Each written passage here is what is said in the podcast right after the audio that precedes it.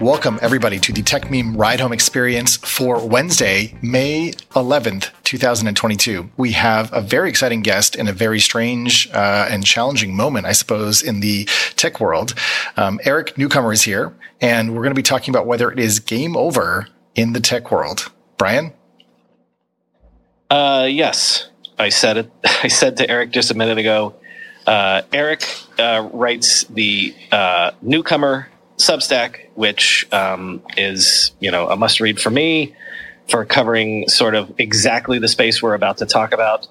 Um, and the uh, I, I think I, Chris, didn't I um, put this one in the long reads last week, right? The, it's called yes. The End Game. Yes, uh, the text down. Uh, the End Game or game? Uh, I think the image is game over, but I think you're right. I think it's the, the End Game. Mm-hmm. Yes. So the tech downturn persists, forcing startups to grapple with reality. Hey, by the way, NASDAQ was down another three percent today or whatever. Um, okay, Eric, I think the way that we could do this is let, let's start with the stock market first, because it's almost like going down the funnel. We can we can talk about like what that has to do with everything else down to like, you know, someone starting a company today. So uh, right. my first my my first question would be, by the way, thanks for coming on. Yeah, um, thanks, right. Uh, do you have a theory for why now? Why the apocalypse now, or at least the apocalypse since November? Yeah.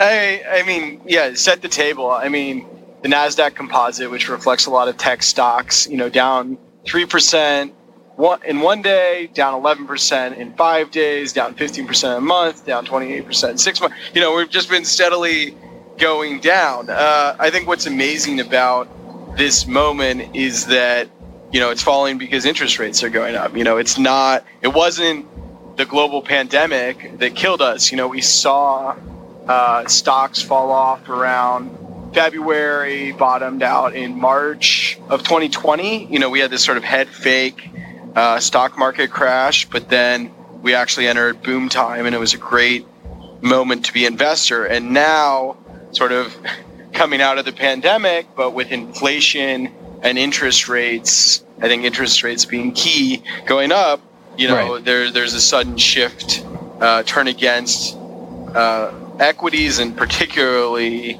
sort of speculative equities, well, like, technology or, or, industry. Or, or, or risky, risky assets, full stop. And, and, and right. am I misremembering this? Like the first sort of real headlines about inflation being at thirty-year highs, that was right at the beginning of the year, right? Like, like so, it, if you if you draw the line to that, it's it's not really mysterious, right? I mean, and I, you know, it's, you know, inflation and rising interest rates are obviously intertwined. Interest rates need to go up to combat uh, inflation. You know, inflation has a complicated relationship with the stock market, but interest rates, you know. Higher interest rates provide a clear alternative to investing in stocks. Why, why invest in an uncertain stock if you know you're going to be able to get sort of a guaranteed rate of return from an interest rate? So that pushes the stock market to behave, you know, just to behave more conservatively, and has has investors sort of flee flee equities. So, so that's sort of what it's going what's going on on the most fundamental level. Um, okay, so. Getting to sort of my funnel thing. Um, so right now, what we've seen is sort of like a, someone who, who, who turned me onto this, um, a sassacre, um, sort of, sort of Ooh, like that's good. That's good. Yeah, yeah, yeah. And wait, I, I'll, I'll have to figure out who, who did that, because it, it is good. But it, it is. Uh, I've said on the show even today, I think um, that it, it's it is a lot of the companies that went public the last, I don't know, let's say five years or so. So this generation of companies, of which there were a lot of SaaS, a lot of, um, I don't know, dev tools and things like that. But um, high growth companies that um, showed growth on the uh, top line, but not the bottom line, right? Um, and so people were giving them on, on the public markets insane multiples. Right. Uh, well, like and, Snowflake has been one of the hottest. Okay, SaaS dude, stocks. I'm so glad you said that. Is my theory is is Snowflake like literally the emblematic company of this period? Oh, uh, Snowflake is down sixty-five percent over six months, fifty-nine year to date, and seven point five percent today. I my take, I just think it's I think SaaS comes first. It's easiest for the market to reprice SaaS companies because there's such a historical truth, right? I mean, you can just, you can easily compare them to each other. You know what sort of the historic rates have been. You know, we had this sort of delusionary period where people thought maybe the multiples for SaaS companies would be forever changed, but then it doesn't seem like the case. So it's just, it's much easier for SaaS companies to reset. So we've seen those fall, you know, more, you know, more than I think we've seen, you know, like a Tesla or sort of like the sort of, you know, uh, electric vehicles or other sort of speculative sectors potentially falling. Um, so I think there's still time for for it to play out. It can translate from the things where investors know how to reprice them to areas where people, well, I mean, we saw with Coinbase today, you know, people waiting for earnings or other signals to, to send the price uh, down. Mm. Well, so sticking with the funnel analogy, um, you know, I, I, I, my assumption is, is that sixty to seventy percent of the listeners to this podcast uh, work for startups or work in the tech industry as right. We got V Cs in some, some yeah. messaging yeah. me as we speak. Yes, yes, yes. uh, I'm seeing other friends in the room as well too. Um, but so number one, what, what is uh, Noah Smith was tweeting today about like talking to friends and, and seeing their compensation expectations for this year being halved and things like that. So number one, for the people listening, uh, if you're working at a public Uh, tech company, you know, even Apple is approaching down thirty percent, I think, from its high. So uh, the question is whether whether the people that are sitting on stock options that could be underwater right now, what does this do for um, folks? Because, OK, l- l- let me rephrase it a different way. Um, you know, there's a podcast that I listen to that says like the, the Greenspan put is over. And that's the problem for the larger market where, you know, um, stop because. Because interest rates were so low for so long, stocks were so cheap, and, and, and tech stocks led that way. Um, and so investors don't know, aren't used to stocks going down. But I've thought all this week about employees at tech companies will be facing for the first time in at least a decade, maybe fifteen years, the idea that their options would be underwater. So, right. Uh, well, what, so what would you, somebody yeah. was tweeting, you know, if a startup doesn't give you an extension, they're basically saying like, screw you, you know, you're, uh, you're not, that's my equity now, you know, this company's keeping it because it's hard to justify paying for it. I mean, I don't know. It's going to have to play out, play out. We're going to have to see how many layoffs there are. You would think there would be some advantage, you know, to public companies in that they reset valuation expectations overnight in the way we're going to see private companies in denial about their lower expectations. You know, I love to talk about just sort of the Databricks versus Snowflake comparison. I mean, Snowflake has been able, you know, it's painfully suffered a falling uh, market cap, but at least that means, you know, if you join the company, you know, your stock grant is updated. Whereas, you know, a company like Databricks, you might sort of get a compensation based on a illiquid private valuation that was assigned in, in the boom boom times. I mean, we saw Instacart reset, but we haven't really seen sort of many public announcements of large private unicorns resetting their four oh nine A valuations. So yeah, definitely employee, you know, people going to new companies are going to have to decide whether it makes sense to, to go to a private unicorn that raised a super high up round last year.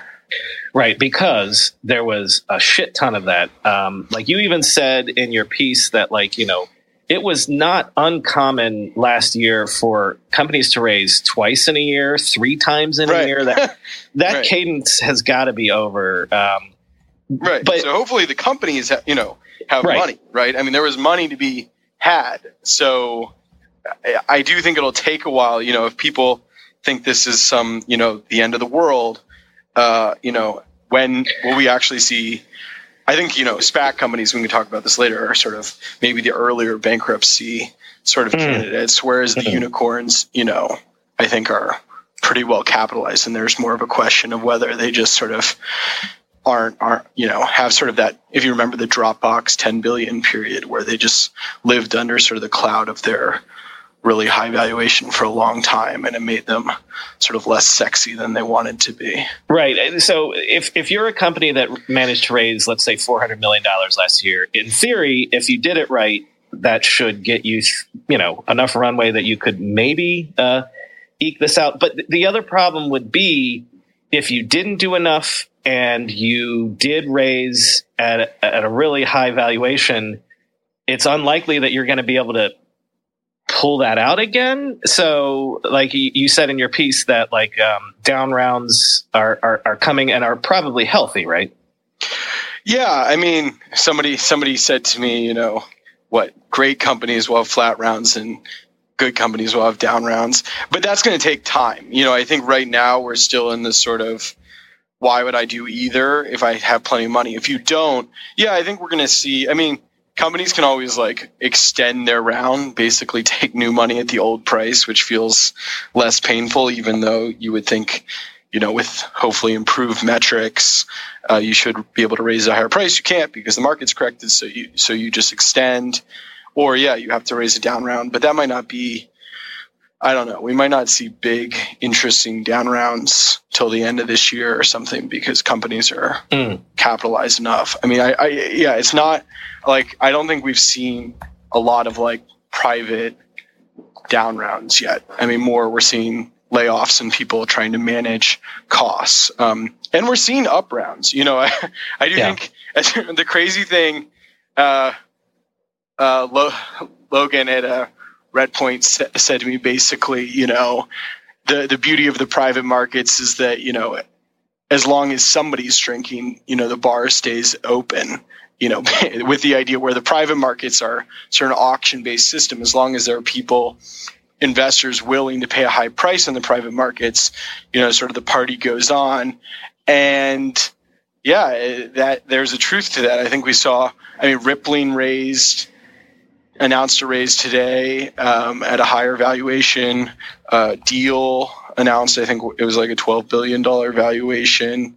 So we're seeing companies, SaaS companies on the private markets still raise these sort of opportunistic up rounds.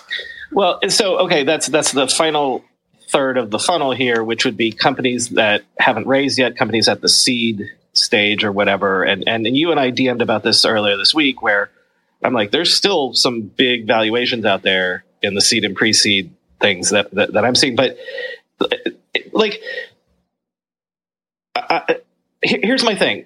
Would I feel like right now it would be more perilous to be a company that had raised a big D or E round, but then know that they probably can't go public for a while than to be a seed or an A company where everyone expects that you still have years and years and years to go. Oh, yeah, definitely. Yeah. I mean, okay. First of all, the valuations reset working backwards from the public markets. So you're, you're the worst if you're a pre-I P O round and you're the best if you're a seed round.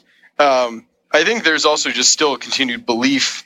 I mean, everybody still believes in the technology sector that it produces interesting companies. I mean, uh, the downturn will have to continue and we'll have to suffer through it a long time till we have more people say, I don't believe in it. So given that, people are willing to make sort of risky bets on seed and Series A companies because those valuations are more just like uncertainty of the company, not clearly rooted in, you know, the ma- it's it's not clear what like the correct Series A multiple for a SaaS company is, right? I mean, it's sort of the market decides. So those seed and Series A remain super frothy, hard to say what the perfect valuation is for those companies, driven by the market, um, given by what people will pay. But I mean, uh, pre-I P O rounds, you know, it's much easier to say, like, I could just buy Salesforce. Why do I, why would I invest in you? This is their growth rate and size. This is yours. So it becomes much harder to sort of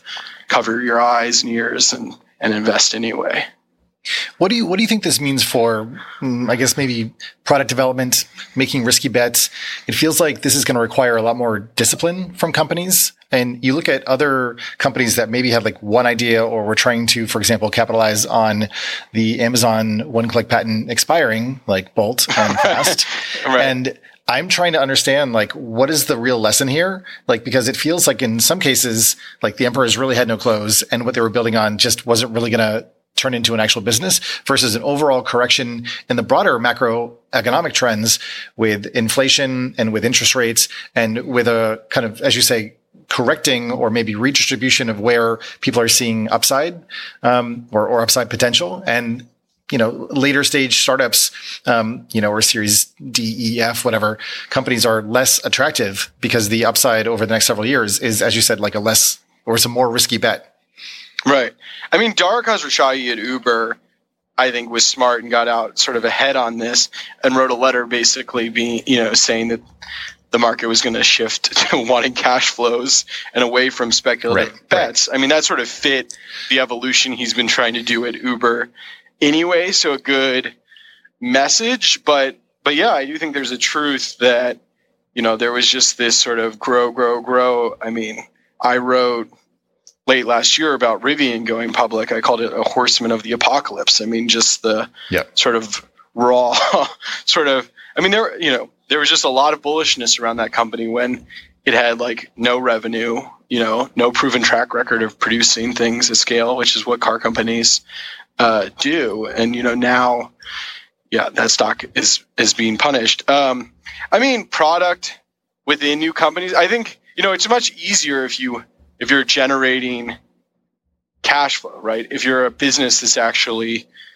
proven that it, you can survive without outside capital, then you you know you can make this trade-off between coming up with new products and yeah, I think that's what I what I wonder about in this flow. moment. You know, right. like whether it's I Airbnb it's the, or Uber, right. you know, where they have like, you know, real businesses and, you know, something of a moat versus a lot of these SaaS companies, which are quite virtual and possibly replaceable. Like they were providing a convenience, you know, maybe like a, a vitamin. Well, and also might, half of their business might be selling to other startups as well. Exactly. Right. Also. Well, that's right. a huge problem. I mean, yeah. Airbnb, I think the Airbnb Uber contrast is a good one. I just think that people, the, the investor world believes that Airbnb will stay stay around, you know, that that's like a business model that makes sense, is good. And, and so much of its brand is predicated on like product innovation. So it's hard for me to see a world where Airbnb, you know, we just saw them roll out sort of their big updates, I think, right. this week. T- today, yeah. Mm-hmm. I mean, that, that makes sense. It's so much their brand. I don't know. I, I don't know that there's so much fear that you're going to say Airbnb shouldn't be doing that. But I, I do think just given the historic skepticism of on-demand and this sort of blitzscaling world that Uber represents, just like Uber being able to say we are cash flow positive is just like a very clear answer. And getting to that point just reassures, you know, skeptics. And, you know, it's just like... Well, it answers that question you, you if anybody has we, it in we the back live of on our minds. own... Well, yeah.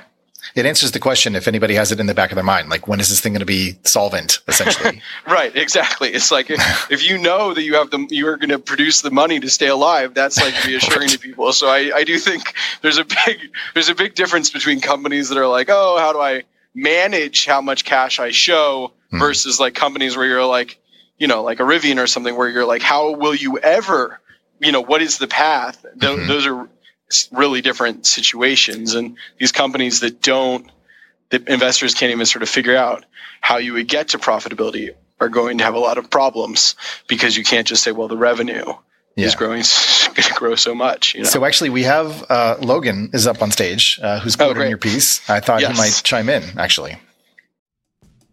Whenever I need to do financial research for this show, for instance, during tech earnings season, when I have to analyze how various companies' stocks have been performing, I only ever turn to our sponsor today, Yahoo Finance. For more than twenty-five years, Yahoo Finance has been the brand behind every great investor. Whether you're a seasoned investor or are looking for that extra guidance, Yahoo Finance gives you all the tools and data you need in one place. They are the number one finance destination, producing a holistic look at the financial news cycle, including breaking news, original editorial perspectives, analyst ratings, independent research, customizable charts, and so much more. Securely link your brokerage accounts for a unified view of your wealth, including four oh one k and other investments. A comprehensive perspective is what sets apart great investors, and it's how Yahoo Finance ensures you have the insights to look at your wealth in its entirety. With a community of over ninety million users each month, their real strength is helping you on your way to financial success. For comprehensive financial news and analysis, visit the brand behind every great investor, yahoo finance dot com, the number one financial destination, yahoo finance dot com. That's yahoo finance dot com. I'm going to a big A I startup demo day here in the city tomorrow, and I will one hundred percent be decked out in Mac Weldon clothing. Why? Well, Mac Weldon makes timeless apparel with modern performance fabrics for guys who want to look and feel sharp without sacrificing comfort. Mac Weldon clothes are designed to fit your style and the demands of modern life. They look like regular clothes, but feel like the latest in modern comfort. They're the go-to choice for guys who want to look great without even trying. Breathable underwear that keeps you cool, dry, and comfy all day. That's their AirKnit underwear. Crazy, comfortable, but elevated sweatpants, the Ace Collection. An upgraded classic polo with antimicrobial silver threads, the Silver Peak Polo. That's my personal fave. And ultra-soft antimicrobial tees for when you need to stay fresh longer. Their Silver Crewneck T-shirt. Get timeless looks with modern comfort from Mac Weldon. Go to mac weldon dot com and get twenty percent off your first order with promo code RIDE. That's M A C K W E L D O N dot com, promo code RIDE. Logan, how many points of yours have I already stolen and parroted as mine? Uh, I actually had to sign off uh, when you were talking about it. I, I, did, I accidentally requested to speak uh, when when I heard some Snowflake slander going exactly. on. I'm not slandering them. I'm no, not you. Not you. Uh, Chris was slandering Snowflake, so I had to go. No, it was probably me. It was probably me. Logan, do you want to just introduce yourself, introduce yeah, yourself sure. briefly? So, uh, Logan, uh, I'm a uh, partner on the growth fund here at Redpoint, uh, Redpoint Ventures. And uh, spend too much time on Twitter and, and paying attention to all these market stuff and joking about it. And uh, I, I spoke to Eric last week about everything that was sort of going on, and so I, uh, I think I was featured in his uh, in his piece. And it sounds like someone texted me quoted while I was uh, while I had to answer a phone call and do actual yes. The I mean, do you? One question we were asking. You're like an expert on SaaS. I mean, do you do you think SaaS is going to come out of this the worst, or you think SaaS is just clear now? I was sort of defending SaaS a little bit, but like, are you worried SaaS is really going to get caught out here, or you think SaaS is going to do well relative to other parts of tech in this downturn? Yeah, well, I was I was joking that like SaaS, uh, um, that it's not the bottom until someone like fundamentally questions SaaS business model, uh, right. like if that's actually a sustainable right. business model or not. So that's when we'll know it's the bottom, is like some prominent investor coming out and being like, I don't know about this SaaS thing.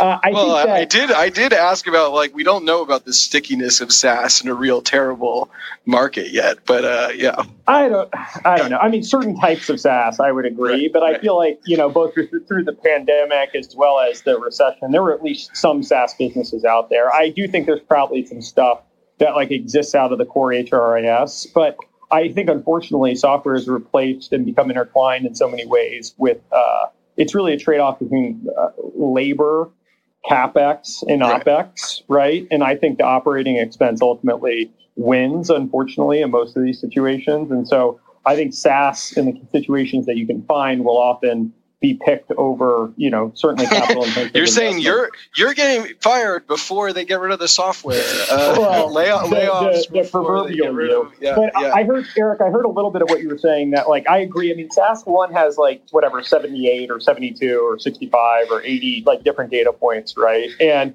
the business model is fairly understood and consistent. Like, gross margins hover between, you know, fifty percent and eighty percent, uh, like you have the spectrum of free cash flow and all of that stuff. And so if you look, I mean, honestly, like, has SaaS been hit? Yes, but it's really just a proxy for high growth, right? And uh, and so like Box hasn't been uh, hit in the same way that, um, I, you know, whatever, uh, Cloudflare has, for example. And so it's like the, the companies that exist on the more in the orientation to high growth. I mean, if you think about what's going on, right, what, what had happened over the last couple of years is a discounting back of projected growth and free cash flow when interest rates were where they were.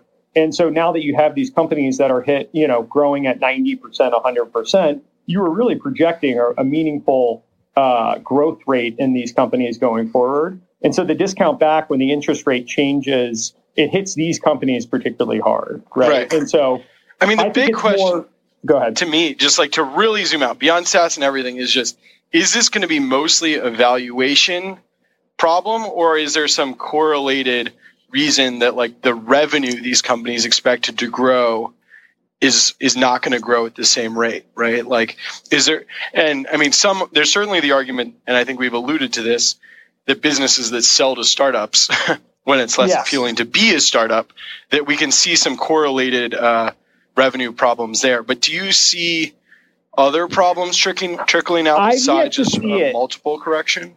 I've yet to see it uh, in, in the portfolio and in my companies. Like, I, I think someone, maybe Primac or someone was talking recently about uh, about like what's going on in some of the softness in Q one. And I don't know why that would be the case for most of these companies. Now, if you sell to startups, I certainly understand that. If you have business in Russia or the Ukraine, I understand that. If you have things associated with, like, I don't know, global supply chain or inflation index stuff, like, I understand that. But, like, at a fundamental level, this seems like a valuation question. And these businesses are fundamentally healthy, right? right. Now, if we if we find our way into a recession, um, then that's obviously going to be different. But right now, it seems like it's just a valuation question, and that certainly has implications for employees and stuff. But I don't know. I, I, I haven't seen the indication that we're headed into a recession and buying cycles are going to change, at least in my portfolio. But I'm also could not I, a macro prognosticator. Eric, let, let me step on you real quick. Could, could I throw a theory out there? Um, I'm going to quote you, Eric, uh, in your piece. You're talking about how lofty valuations for delusional companies help drive up valuations for even the most reality-based companies. Certainly, we saw that in the dot-com bubble era, although ninety-seven percent of the companies in the dot-com bubble were bullshit. But uh, here's my theory. Did the SPAC mania of a year ago bring a bunch of companies to public markets that were garbage? And that has contributed to this idea that it just sours so many, so many investors that they're, they just, they're, they're starting to wash their hands in a similar way. Does that make sense? Uh, uh, to me, I think, I don't think it's that investors are disillusioned in the good companies because there were so many poor performing SaaS companies. I think that there's been a general willingness of investors to dil- delude themselves about companies, and that's being exposed early by by the SPAC. Sorry, if I said SaaS, I meant SPACs before, but by by the SPAC um, companies. I don't know. I, I think I do think there are a lot of business. I mean, put positively, businesses have been given an extremely long leash to figure things out. I mean, Uber's like cumulative gap net losses was something like twenty-three billion dollars. So Uber has been given, I mean, I don't know what that is in cash flow terms, but Uber's given, been given many, many, many billions of dollars to figure this thing out and to build a scale to be a huge business. And uh, I guess there's no reason necessarily that companies should have that that long of a leash. And we might be entering a period where they don't. But what, so does that mean to imply that you think Uber itself just isn't really great no, business I, I and should Uber, have had a shorter leash? Uber's been, I mean, will, I, I was asking today, like, will Uber make enough money mm. to justify all the money that was put in? Like mm-hmm. that, that question doesn't really have anything to do with how you figure out Uber's like market cap today. It's more of a question of future cash flows. But, but I do think there's this question of, yeah, what, how, how much cash flow can it produce, and does it justify how much how much was invested? I mean, I think Uber's got to the other side of, I mean, they're much more precarious businesses than Uber. I mean, like GoPuff, yeah. Getter, well, you know, like, we, we have a whole favorites. Next generation. We have right. a whole sort of segment of companies that are like, Uber wasn't risky enough, you know, and so that that, uh, that I, I don't want to pick on Uber before I'm criticizing. No, but but, but I think it's it's a really interesting, you know, I, yeah. I guess, point. Like, relatively speaking, because after Uber, right, the, like Uber almost set the bar for a certain type of aggressiveness and growth at all costs and just grow, grow, grow and burn money, you know, like a mofo. And the next generation of startups came up, came up after that with almost like an imperative to go even harder and go even faster, which in some ways is kind of how we got Fast and, and Bolt and those guys. So, right.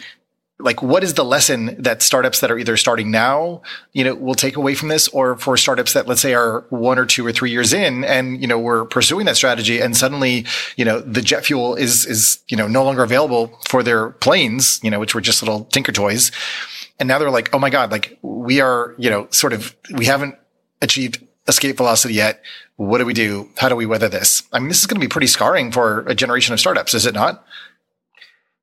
Yeah, I mean, if you want to build a super cash-intensive uh, company, you might have missed uh, the best window in yeah. history for it. Um, I mean, just I mean, just if you think about the availability of capital, I mean, there are questions about how much Tiger has to invest in private companies. Mm-hmm. SoftBank is yep. super chased. Like, you just look at the okay, pools okay, of wait, capital. Wait. I am going to interrupt again because. Yeah, jump in there. Yeah, because, okay, right. I did the story on Tiger. Uh, it was yesterday, I think it was, or was it today? I can't remember. Fucking I O today was was crazy. Um, but but in the same way that smart companies were raising as much money as they could over the last eighteen months, um, huge V C raises were happening. I mean, the biggest we've ever seen. Right.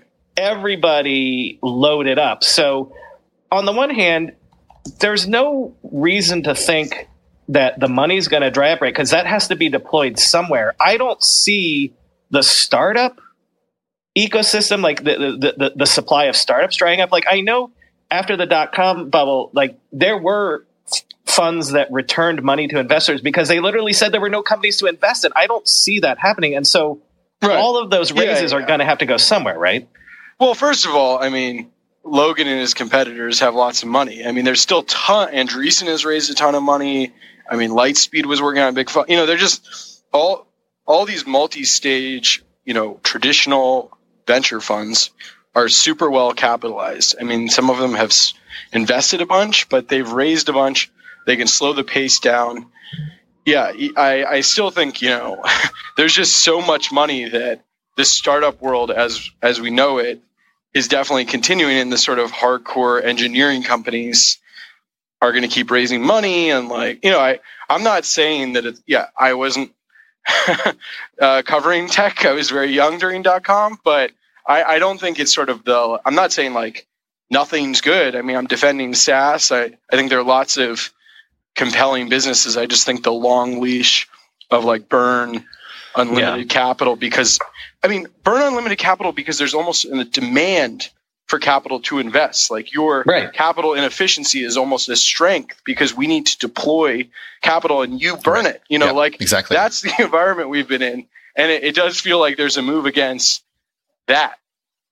Right. Again, I want to stress, because there's a lot of investors on the stage here, like we're, none of us are saying it's garbage and things are going to shit. We're, we're, We're trying to see to what degree things are going to shit. Right. Um, yeah, on how big is this of, correction going to be? Right. And I definitely get like very serious investors text me, text me like, this is dot com. You know, like, mm. So they're definitely huh. the investors, you know, know that professionally they're public optimists, but in, in the D Ms, you know, there are people who are very fearful. Can I You're ask you, uh, Eric, are you, uh, and I'm sure Logan probably wouldn't want to speak to this, but he can if he wants to. Um, is there L P pullback to the to the folks that you're talking about? By which I mean, for people listening, um, the, the the V Cs uh, have to get money from their limited partners, and if if what's happening is people are de-risking from assets, um, are V Cs seeing that happen from from the L P side?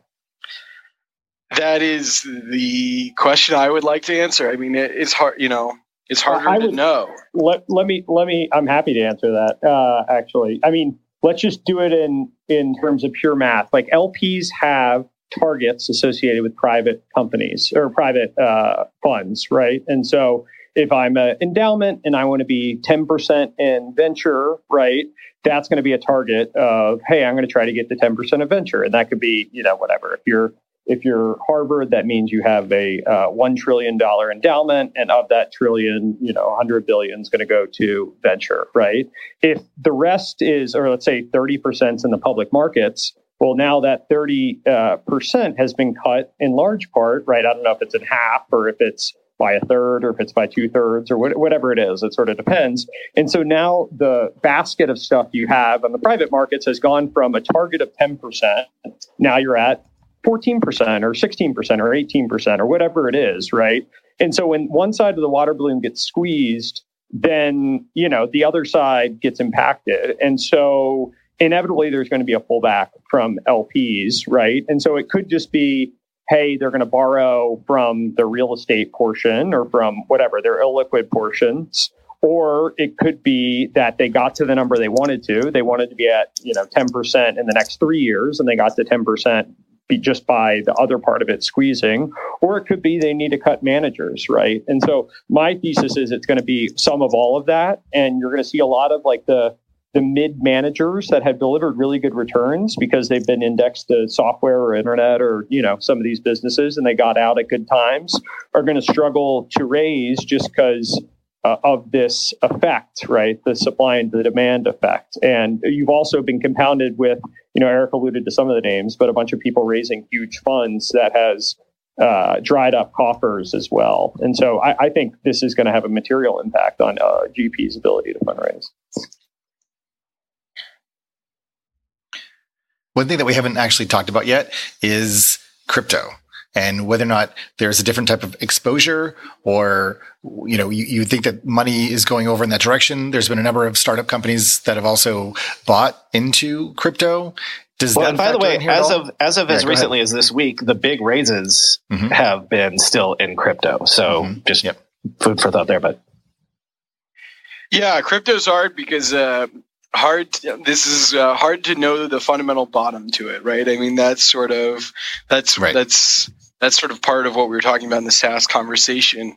Um, you know, there have been so many times. You know, I spent uh, what many many years in the early twenty tens being skeptical of crypto. So I think a lot of people uh, have watched booms and busts and have learned to measure their words a little bit. But I mean, certainly what like N F Ts have been blown out. I mean, the currencies are all way down. The stable coins are in crisis, like yep, big definitely big, big problems in crypto world. And yeah, I mean, the crypto funds, I, that's basically where I've been reporting for the last couple of months have, have been the thing that for a while was saving, you know, venture. Venture was sort of worried end of the year, Uh, slower early this year, but the crypto funds were well capitalized and sort of deploying, and Ethereum was doing better than Bitcoin. You know, there were always sort of different things happening.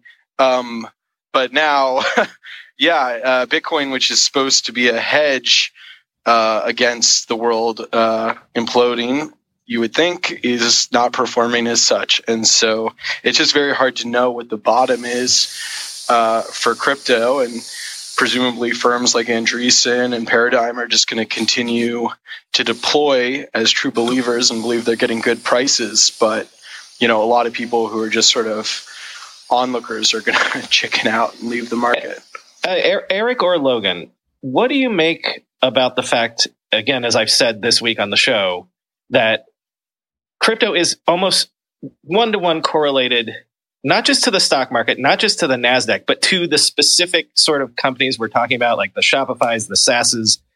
Um, does what do you make of that? Because it, to me, it, it makes it feel like they're all in the same basket of sort of like the the sort of um, Wall Street bets style investing. Do, do you feel like that that that's true?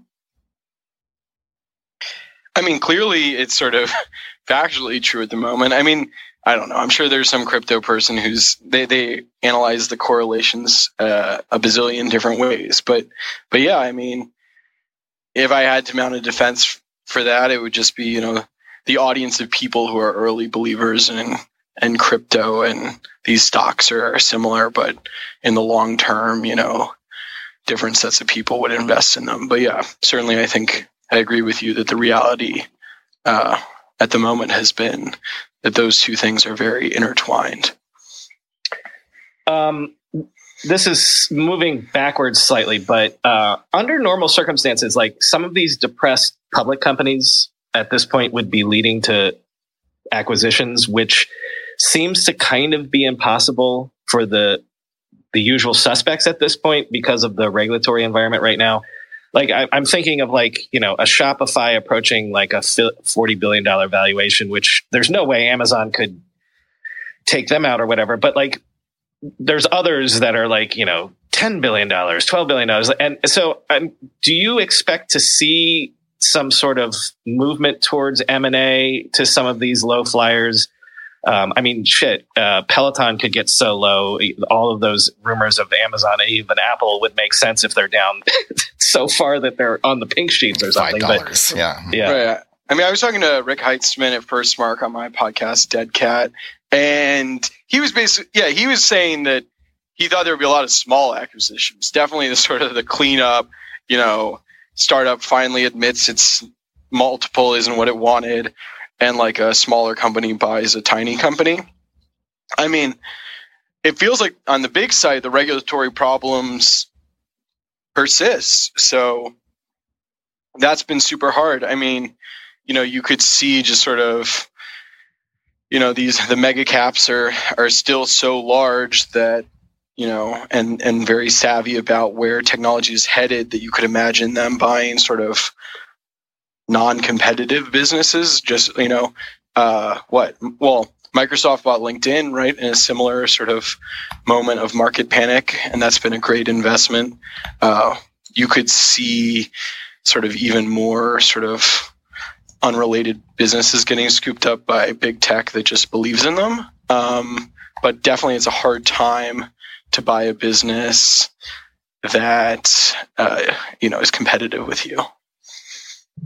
Logan, yeah, I think, I mean, I think we're going to see, it takes a recalibration. So in the private markets, like if you raised in December twenty twenty-one, you think you're still worth that. And maybe the C E O and the executive team are saying like, okay, we raised it a billion, but in today's dollars, we might only be worth three hundred or four hundred or five hundred or whatever. But like all the rank and file employees and the board members, uh, depending on the growth rate, still sort of think they're worth a billion dollars. And maybe, maybe if you gave them truth serum, they wouldn't actually say that. But they're still anchored around that price. If you look at the public company C E Os, like they, they're forced on an hourly basis to to reckon with the fact that they're not worth what they were worth in December, right? They're not even worth what they were worth two weeks ago.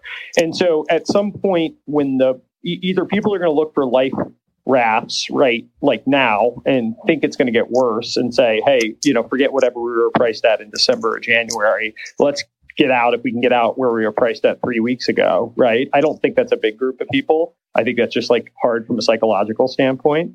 But when it ultimately, when you spend a month or two months within a certain band of pricing, I- I'm sure, you know, Catalyst, Morgan Stanley, Goldman Sachs, phones are going to be ringing off the hook in June, July, August, where, you know, you've already seen it with Anaplan got out and uh, the Thoma Bravo, Thoma Bravo, and, you know, there's been rumors of Zendesk. And I imagine we're going to see a bunch of those companies trade uh, private equity and potentially a Salesforce or an Adobe or some of those on the B two B side. On the consumer side, I don't know what you do. Like, I, I think any of the logical acquirers, it's probably not worth the headache for them to buy any of these businesses, except for Microsoft, which somehow is like the Teflon Don out there. So ironically, yeah. Um, I want to give Eric the chance to uh, exit um, if he would like to. Um, he's he's met his, his quota for time if he, he would like. But also, um, please I, plug. Uh, you well, yeah, I have one more question. Plug one more question, and then um, Eric can stay or go. Um, sure. My question is is thinking about maybe the end of Q two. Um, you know, it's it's relatively soon, but not that far away. Um, What do you what do you think is going to happen between now and then? Like, what are you sort of expecting? You know, are we going to see a continuous, you know, drawdown through the rest of the year, the rest of the quarter? Um, like, do you have any predictions on what we should expect and sort of brace for, or is it going to like level off? That's a very dangerous uh, question. I I won't make any predictions about uh, sort of the stock market. Sure. Falling. I mean, I guess I wouldn't be surprised. It, it feels like there's still like tons of shoes to drop here. I don't know. I I feel like are there certain areas or verticals or kind of sized well, companies? Well, the big the big the big investors that are sort of like really sort of over the barrel on this, like what happens to them, you know, mm-hmm. the startups that are really cash dependent when the world is sour, like what happens to them. And then, and the SPACs, I mean, this, we haven't talked a lot about them because Silicon Valley tries to hold them at arm's length, but if some of the SPACs like go bankrupt, and if bankruptcies all of a sudden seem like a real possibility and not a thing that uh, annoying, cynical reporters like wonder about, then is there sort of more general fear? So to me, there's a lot of worry. People are losing money, but it seems like there's still plenty of apocalypse uh, that could be ahead of us. Okay, so the bloodbath will continue. Um, Eric, if you do want to bow out. Um, yes, you, thanks so much for having me. People yeah. can read my stuff on newcomer dot co. It's a Substack. Perfect. Uh, subscribe. I'm going to keep covering all these themes. And yeah, I have my own podcast, Dead Cat, where we are very interested in these topics as well. And thank you, thank you so much for having me. Awesome. Thanks for stopping by. Um, we've also, oh, he just he vanished. And Logan, too, if you want to stick around, um, or if you want to prom- promote anything, now is also uh, an opportunity for you. Sure. I mean, every every person that uh, gets me on a microphone has to have a podcast. So I have it. Right. You know, if people want to click into that, it's on my bio. And uh, yeah, thanks for accidentally having me. Well, and, and but by the way, Logan, we're we're reposting this on the Tech Meme podcast. So please tell us what it is, because it's a great uh, podcast. Sorry. And I love okay. it. Yes. Uh, my podcast is called Cartoon Avatars. Uh, so and it's every Saturday morning. Um, this week, I... have Aaron Levy on, and uh, we're seeing who else, but kind of covering week in tech. So perfect, awesome. Well, thanks for, for showing up. Um, yeah, we have another guest, and Logan, if you want to stick around, or Eric, you know, by all means, um, we have Alex Conrad here, and uh, he's the senior editor at Forbes, uh, covering V C and tech. So we thought we'd have another perspective, uh, given that Alex has been listening Uh, to the conversation so far. Um, welcome, Alex, if you want to say hello, introduce yourself, and let us know what you think. Yeah, hey, um, Alex Conrad here. Um, am at Forbes, as noted, and um, I've really enjoyed the conversation so far. Uh, lot to think on. Not really sure where I would exactly jump in. You may have to call on me. Well, I'll, I'll tell you what. Here's here's something that uh, here's a question that we didn't get to that I'm curious about. Um, but we alluded to it earlier, which was, at least so far, the last two weeks, the sort of big monster raises have all been um, in crypto. I'm curious if you're hearing or feeling like um, that's sort of the one that's been surviving. That's the sector that's been surviving recently. And if all of a sudden we stop getting the, you know, three hundred million dollars crypto round, if if that will really be a canary in the coal mine, that would uh, be uh, be bad for us. Well, the first thing I would say for anyone listening is, um, you know, there's there's a, a lag with some of these funding rounds, and so because it takes months to do to, to close a round. Yes. Yeah, I mean, like I I've been talking to companies about potentially writing about them that raised rounds months ago and weren't announced. So that definitely makes things tougher to try to track. Um, mm-hmm. So th- so there could be big rounds out there that haven't been announced. And it could just be that the crypto folks are the noisiest. Um, but that said, I, I mean, I think that there have to be big rounds still coming, because there's just so many multi-billion dollar funds that need to deploy some of this capital. Um, you know, so, so I think what, what's probably happening right now in my mind is more of a repricing, where companies may not necessarily want to raise a big round at terms that feel much worse than they could have gotten three or six months ago. So I, I think there's probably a bit of a pause there where, you know, I don't want to raise that dilutive big round if I haven't already, but I, I feel like the money has to be deployed. The one of the things, uh, and I, I'm pulling from um, Eric's piece again, so I have to credit him for that. The, the, to me, the biggest question now is whether we're going to see startup valuation multiples contract, or if we're actually going to see the fundamentals uh, falter, right? Because, and and I think, you know, we talked about that maybe uh, twenty minutes or thirty minutes ago. Um, as far as we know, and, and you tell me, Alex, have we have you been hearing that people's portfolios, that the companies in their portfolios are are sort of whiffing on metrics and things like that? Yeah, you know, I think that um, I was just hearing about a company that um, said it would go from ten to one hundred million in revenue and went from ten to thirty, which is in normal times really good for a lot of companies, but is not good if you said you're going to hit one hundred, right? So um, I think that's definitely happening. I also think that um, I was talking to a V C earlier today who is out fundraising and said that, you know, their their L Ps seem to kind of be a bit shell-shocked. And so I, I definitely think oh, that... We, we we talked about that earlier. So you're you're hearing that there is pullback from L Ps. Interestingly enough, I, I was listening to that. I This V C who I literally spoke to today ha- doesn't, like... hasn't seen that the results happen yet, and I think Logan's points were really apt, but but said that just the emotion in the room was not good. You know, that that the that the L Ps were kind of like, you know, wanted to complain to the V C fund manager, um, like it, like justify what's happening here in your world. Um, so so I think that I think that to, similar to my last point, I don't think that the shoe has dropped yet. We're all kind of in this this in-between uh, reshuffling of the chairs. Let's be real for a minute. Most guys would wear a T-shirt every day of their lives if they could. The problem is that most T-shirts are not acceptable to wear at work or out on a hot date night. But today's sponsor, Cuts, has finally changed that. Cuts T-shirts are such high-quality, wrinkle-free, and so buttery soft that you can look like you're dressing up even when you're dressing down. Yeah, you heard that. Wrinkle-free. You never have to substitute comfort for fashion ever again. If you see me in a T-shirt, it's likely one from Cuts. I'm also a huge fan of their A O five pocket pants, the right sort of step up from jeans without going all the way into dress pants, like literally my ideal Venn diagram of professional looking but comfortable feeling.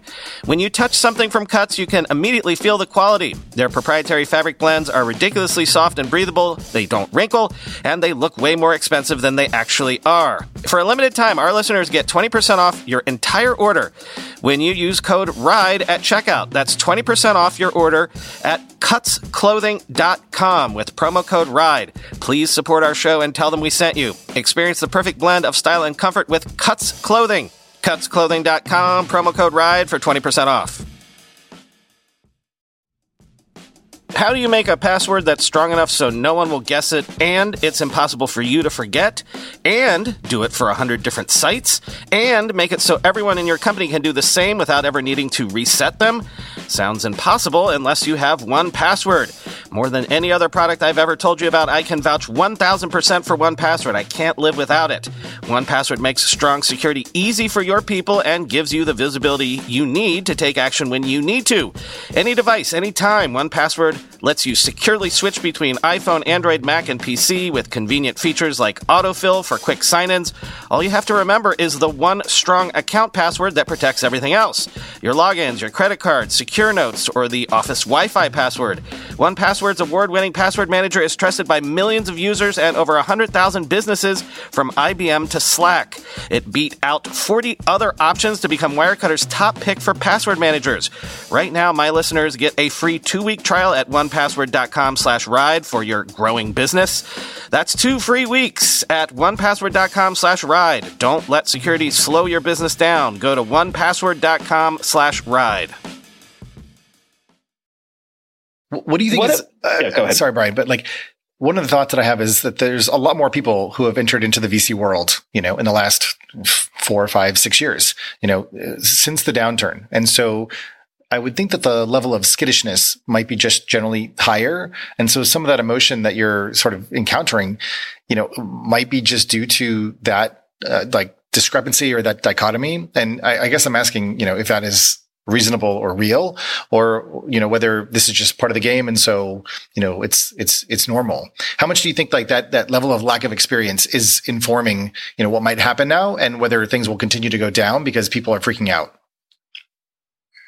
Yeah, I think that's that's a good question. Um, you know, it, it can take um, L Ps historically have often signed on for firms for kind of a three three fund tour with a with a sort of group mm-hmm. of key partners, mm-hmm. um, and so that second fund, you know, you need to be really showing some some results, and then that third fund, you know, they really want to be the big winner, and then it's like kind of emotionally they they reassess the relationship. Um, but often, you know, it is kind of a three fund cadence. And so I think um, if you're in that second to third fund cycle right now, uh, th- they're wanting to see that some of that liquidity, right? And I think that's that that's also tough when obviously no tech company wants to go public right now. Right, right. Well, that, the, that's interesting. The, Wait, actually, Eric was I, saying this on his podcast that it's the been the longest since there's been an I P O in, in yeah. ages. Yeah, I mean, it's just obvious, right? Like we were, think about all the companies last year we were talking about could go public this year. Um, right. And now it's like maybe next year. And if and if you're a private company looking at the bloodbath that you guys were talking about earlier, like why in their right mind would they want to join that? Yeah, right. Well, exactly. I, I, I remember saying at some point last year when the SPAC boom was happening that like it was taking out an entire generation, an entire cohort. And by taking out, I mean, you know, in a positive way, getting them to public markets, getting them liquidity events.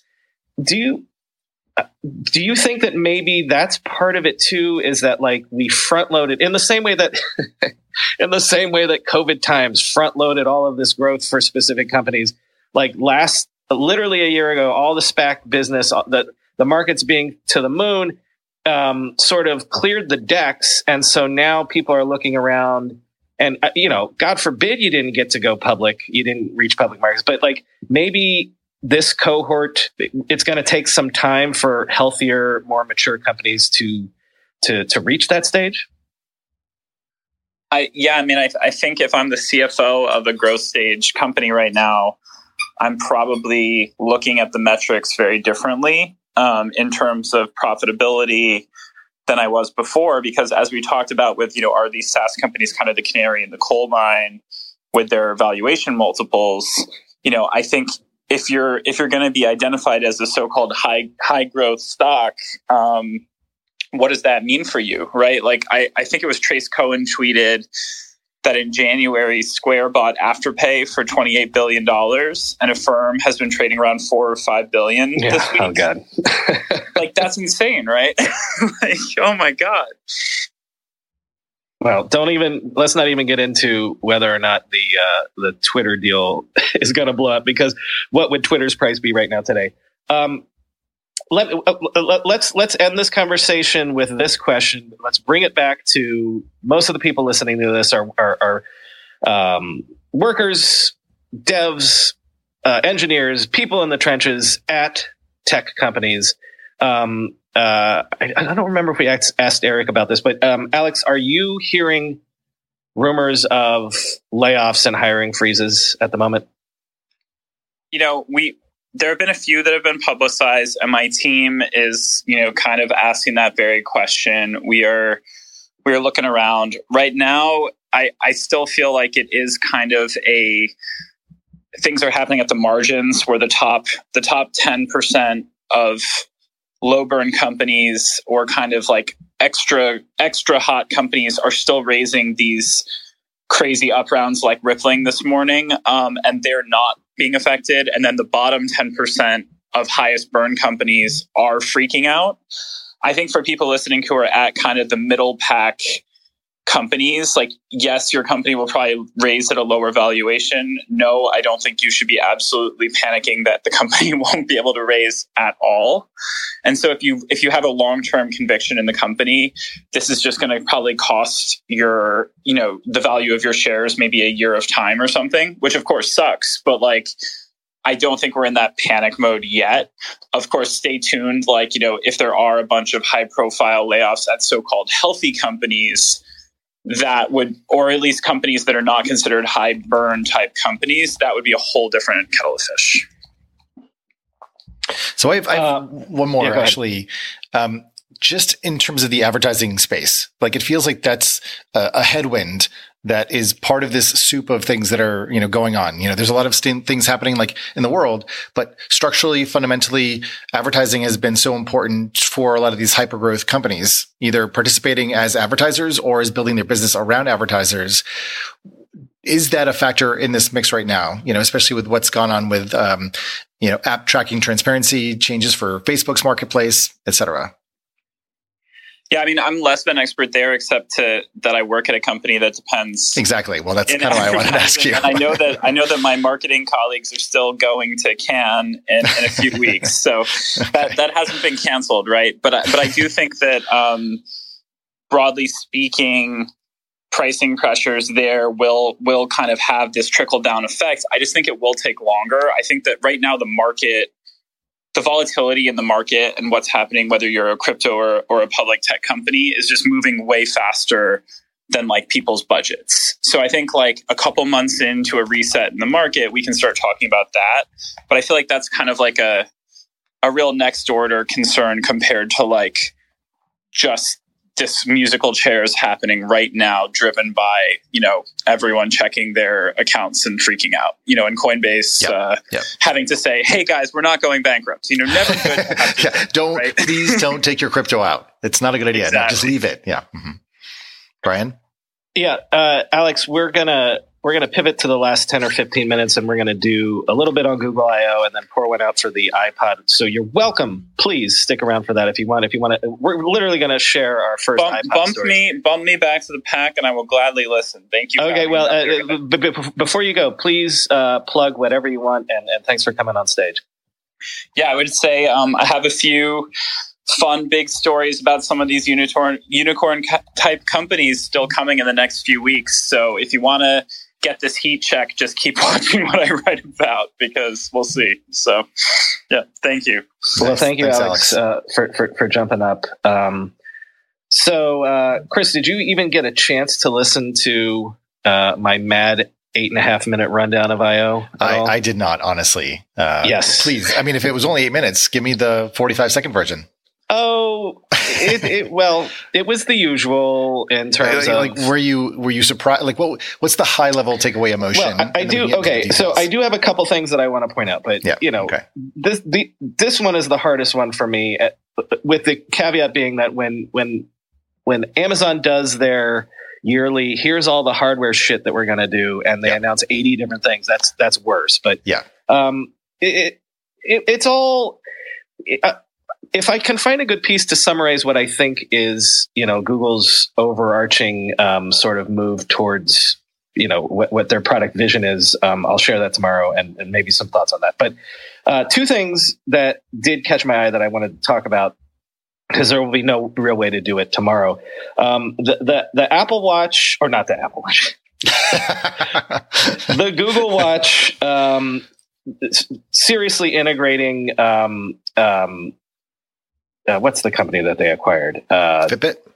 Fitbit, yeah, and all that stuff. Um, like they, they didn't give a lot of details on that, but some of the reporting subsequently has been that it's it's com- it was largely the design was led by the Fitbit team, hmm. so it's going to come with health and sleep tracking software, and so the question will be to what degree when when they do a full launch on this, will they attempt to leapfrog um, what the Apple Watch is right now. Like, um, it's always curious to me how Google puts the pedal to the metal and then pulls back in their competition, you know, especially with the Pixel phones. But now if they're, if they're going to go into wearables, which you would think they're going to do because of the, the Fitbit acquisition and by going into this watch, it's a good looking watch from everything that we've seen. It's um, round. It, so it's round, which, you know, it's, you know it's that's a, a differentiator right there. Mm-hmm. Um, the, um, the other thing that I thought was super interesting, which I did say, um, I did manage to get into the show today is the sort of groundwork that they're laying for, um, uh, A R, not A R and V R, specifically A R. Okay. Yep. Yeah.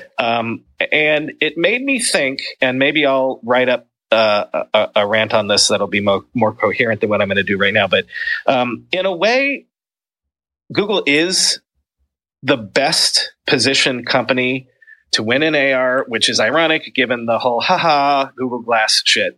Uh-huh. But because they have the information layer in the real world more than anybody else. Mm-hmm. And, and when you, and, and, and I would argue that like saying, hey, Google is way more, you're more likely to get meaningful information out of doing that than saying, hey, yeah. Siri or, or, or Alexa. Yep.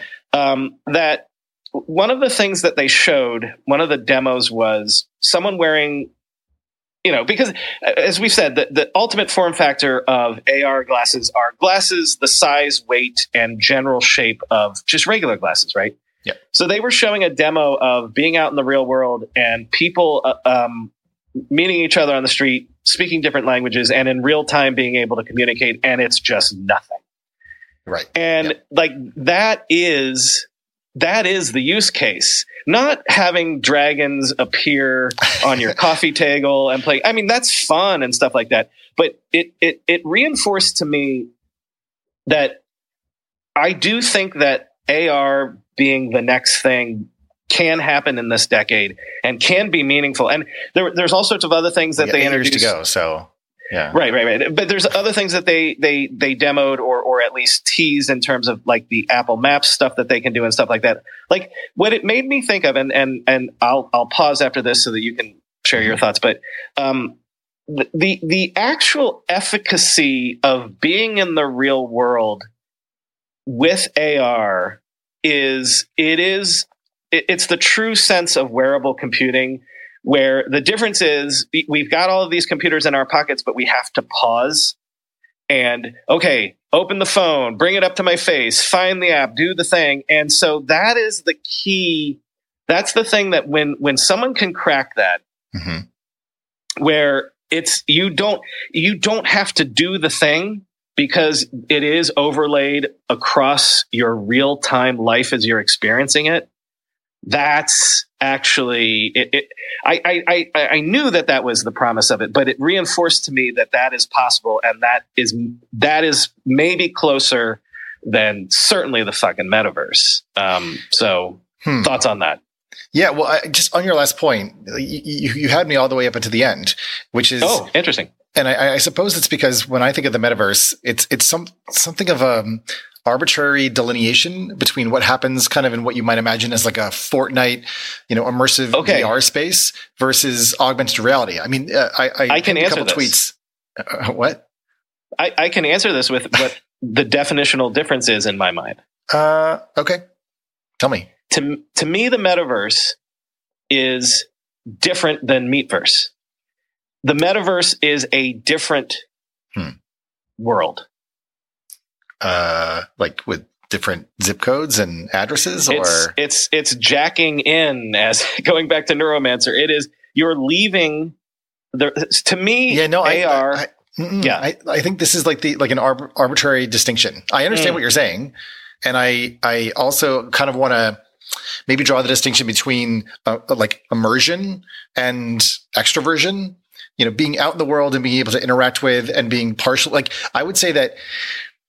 When I'm cooking dinner and I have my AirPods in, I'm sort of in an augmented reality. It's it's it's immersive, but I'm certainly mm. able to interact with, you know, the meat space as you're suggesting. I, I don't have a headset, you know, an Oculus or anything like that, or a Meta Quest. But when I'm sort of jacked into my matrix, which is a two-dimensional surface, which is my, you know, Apple Pro X D R display, that is a view that I'm fully immersed in, and I'm, you know, there. I'm surfing the internet. I'm in email. I'm in Slack. Like these are two-dimensional surfaces that are sort of a version of a metaverse, which is not super immersive. So that would be the the spectrum that I'd be looking at or considering. And the glasses, what's interesting about them is that they are blending worlds in a novel, I guess, nexus between the way that you normally live your life, the way that you typically will, you know, pull out your phone or look at, you know, glance at your um, wrist to see your watch and get information. Cool. Overlaying information directly onto your eyes just removes that um, that but context see, switch. It, this it, this is debatable, but this is where we differ. Definitionally, yep. uh-huh. I think of A R as cyborg stuff. To me, cyborg means hmm. you're augmenting your body in the real world. It's it's it's Lick, Licklider's uh, uh, uh, mm-hmm. man-computer symbiosis versus definitionally, when I think of the metaverse, I'm thinking of leaving your body behind. Your body... I mean, I am quite disembodied when I'm like, you know, really working in and flow mm. on my computer. So again, I, I hear what you're saying. Yeah. I think that in some ways, almost like the sci-fi has polluted like your ability to kind of see these things on a continuous spectrum, as opposed mm. to being like two separate worlds where you completely, where all the gravity is different and the way that you interact is different. You still, so much of what Zuckerberg talks about with what he's building with Meta and the metaverse are affordances that come from the real world. So mm. he's attempting to try to recreate the way in which we navigate, navigate and, and move and understand and feel and touch and all the emotions that happen in meat space in a virtual space. Why? Because it's disorienting to be in a digital space where those, you know, where that scaffolding of experience doesn't exist. So glasses seem to be, again, kind of trying to bridge the divide, and the form factor has been the problem. Like, to your point about Google I O, the fact that Google Glass had a lot of the, maybe the information primitives, uh, you know, ten years ago, but didn't have the form factor right, is the journey that so many big tech companies are on. How do you miniaturize and shrink down the size of the computing platform so you can fit it on someone's head? It doesn't get too hot. It can be used for several hours, and it's kind of, it provides you with in-context information overlays that, again, obviate the need to pull out a device that is inconvenient or hard to operate with your fingers. Well, and I mean, maybe we're we're arguing different sides of the same thing, because mm-hmm. it, what, what I want to express that, you know, the I O keynote reiterated to me, when you say that you are fully immersed in your um, your Apple display, mm-hmm. and like so, you and and when you're in in on your uh, AirPods, like you're immersed, you're immersed. What it reinforced to me was that we haven't done as much work in the in the meat space computing stuff, right? In the same way that we didn't know how useful really it was to have a computer in your pocket, so that computing left the desk and it went around with you in real life. Is the is I the think, Babelfish the example that you're kind of thinking about when you think of meat space computing? Like the translation, I'm thinking of, real-time translation? I'm thinking of I'm thinking of the ability, you know, they were they were doing things like um, you look at, like, you apparently you can do this now with your phone. Like, okay. You can scan um, uh, the world around you, and it's like, what is this flower, or like books on a shelf. Yeah, like Google Lens it, kind of it, already exists for the phone. So Google yeah. Lens is moving beyond text and things yeah. like that, right? So essentially, actually, I, I just noticed, sorry, uh, sequitur, but if you go to Google Photos, if you have the Google Photos app, and I'm an iOS user, so maybe this has been mm-hmm. the case on Android for a while, but now Google Lens is part of the experience. So you can literally take a photo that you've taken and use the photo as a search input in Google Lens. So you can take a photo of someone, you know, I take a photo of you, for example, and I put it into Google Lens, and it'll find all the photos that are, that have things detected in that photo in my photo library. Right. Now, now imagine doing that in real time in the exactly. real world. That's and Google saying. has been on And it's this, personalized to you. And it's personalized to you, and they have been on the ambient computer stuff. Yep.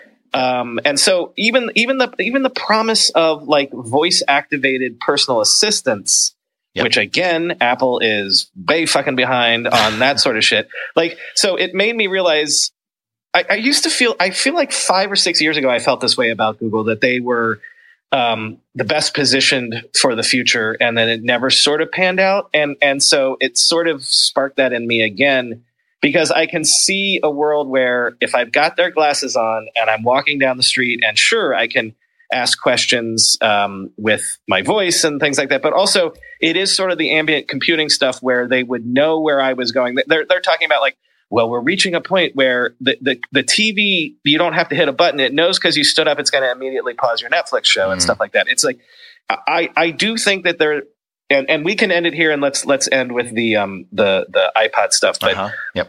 I'm just, I, I was, hey, Google, you did your job. I, I, the spark was relit, and I uh, regained some faith in, in your vision. I see. So, so it was inspirational. It wasn't just kind of like a grab bag of like new feature updates and, you know, oh, it was. devices. Well, it, it was, was, but there was something more. No, it, it was, but okay. um, they, they didn't have a headline grabbing thing like they did two or three years ago with that sort of um, uh, calling into a one eight hundred number. Virtual, and, yeah, yeah, yeah. Uh-huh. yeah, yeah. Oh, oh, God, what was it? What called? was it called? Yeah, um, I can't remember. That was during the whole conversational commerce, th- you know, moment. Yeah, yeah. yeah. Um, yeah. Nothing like that, but um, it did. Uh, their overall vision, like I said, re-inspired me. So, okay, um, Great. let's let's end. Uh, I said on the show today, which you haven't heard, that isn't it funny how Apple always manages to make headlines around anything Google does? Um, and one of the things conveniently that they did was uh, force everyone like me to talk about how um, the the iPod has reached the end of its. of its tether, of its life um, as a product line. And I made the point on the show today that um, you can argue that, you know, there were Palm Pilots. You can argue that, of, of course, there were other M P three players previous. You could argue that the Game Boy was a computer in your pocket. But in the eighties and nineties, gadgets that were in your pocket were not necessarily computers. Computers were on your desk or your lap.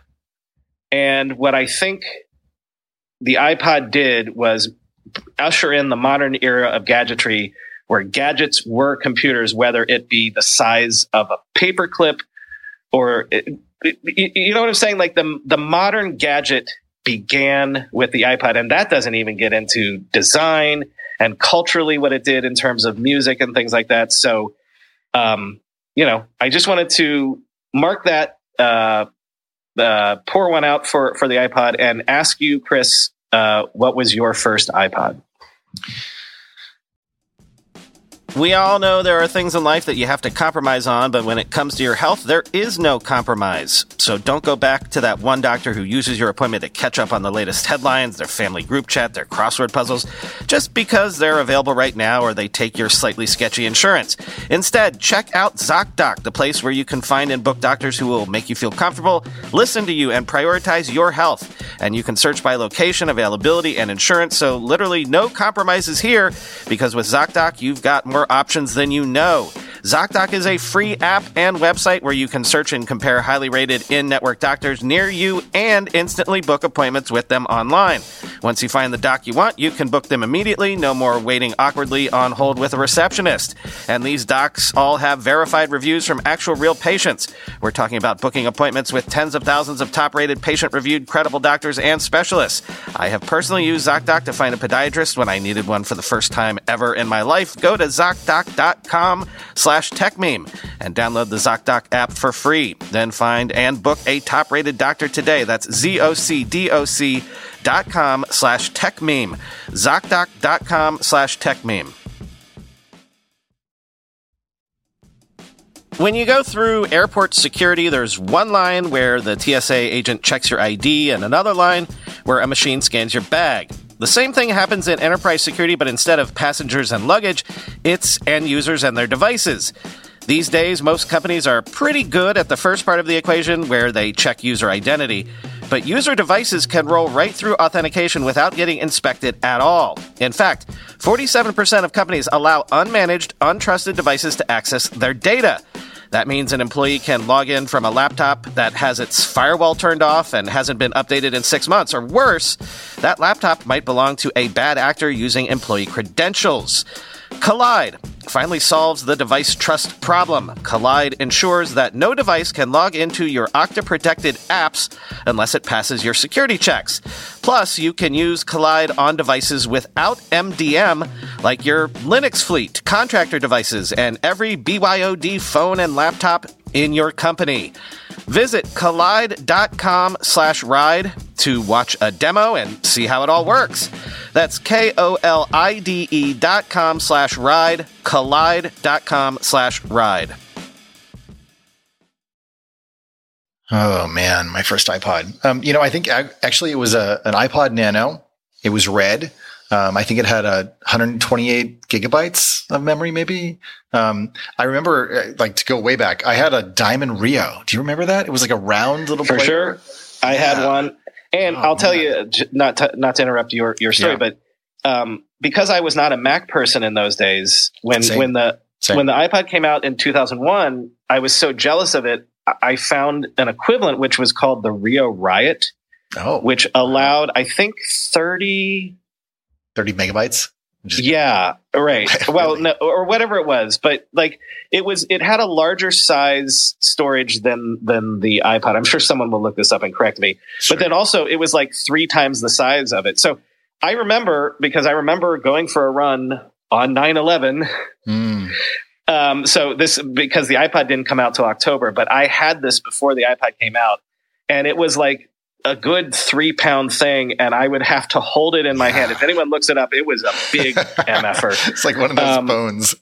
and then, and then bones. The iPod came out, and I was like, God damn it, that's the size of a, mm-hmm. of a pack of playing cards, and that's a lot better. Mm-hmm. But I wasn't, I wasn't an Apple person at that point. So, you know, I will say, just to, to build on what you're saying, you know, so many of Apple's inventions have and, and innovations have really been about removing, if not the mystique of technology and computing, but to make it one, you know, fit in your hands. Two, make it not feel really like technology, you know, especially like with a click wheel and just the ability for direct manipulation. You know, the funny thing, um, I, I, I, um, was quoted in a, in a source for an information piece about TikTok uh, a couple weeks ago. And I, I was using the phrase information waterboarding, which is kind of the consensual experience of, you know, being inundated with videos and content for hours and hours, you know, without even thinking about it.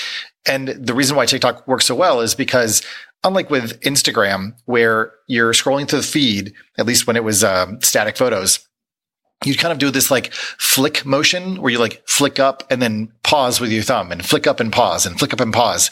And that is how you would consume the feed on Instagram. And TikTok sort of ingeniously decided to kind of remove the pause uh, action of your thumb and allow you to just swipe up, and then it stops the content, you know, fills the screen, and then you swipe up again. And that little removal of friction seems to be such a huge and important aspect of the TikTok experience.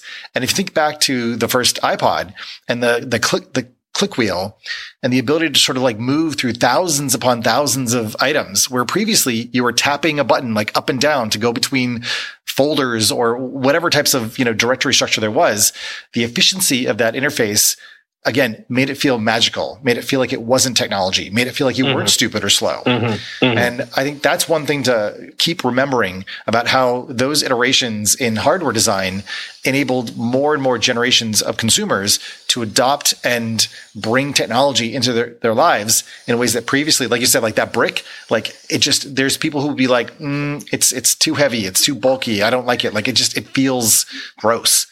Well, so, also how much, how much, and, and, and the, the, um, the Walkman, the Sony Walkman yep. captured this as well. How much bringing your personal music with you, oh, man. Yeah. Again, this is coming back to our previous conversation, into the real world, yep. like bringing your personality with you into the, you know, on a train, uh, going for a walk with your dog. By the way, I, I brought up uh, Wikipedia, the rail riot shipped in two thousand two. So I wasn't listening to that on nine eleven. It was mm. probably my Diamond Rail, but, um, and by the way, it had twenty gigabytes of storage. Okay. Um, so still a mm, good amount.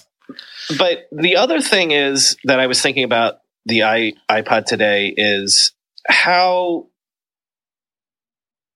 how apical it seemed, how big it seemed, and how quickly, like literally, it's it's an app now. It's it's Spotify, right? The the whole idea of music and and tying into hardware and things like that is just an app now, and it's a it's a subscription that you pay every month. Mm, and mm. it's weird to think about how things like the M P three and, and M P three players blew up a, a twenty billion dollars a year industry. Um, and, well, and not just now, that, but actually, you know, to think about, I think the, the, what you're pointing out, and it's interesting to think about this, like when we think about the internet and the purpose, uh, at least for many of us, of democratizing media and allowing anybody to publish and consume, you know, Steve Jobs had the idea that people needed to own their music. You know, like you wanted your record collection, you wanted your yeah. C D collection, you, you wanted to burn those C Ds onto your computer and to own them and to have them. And we did. And we did. We wanted and, that. Absolutely.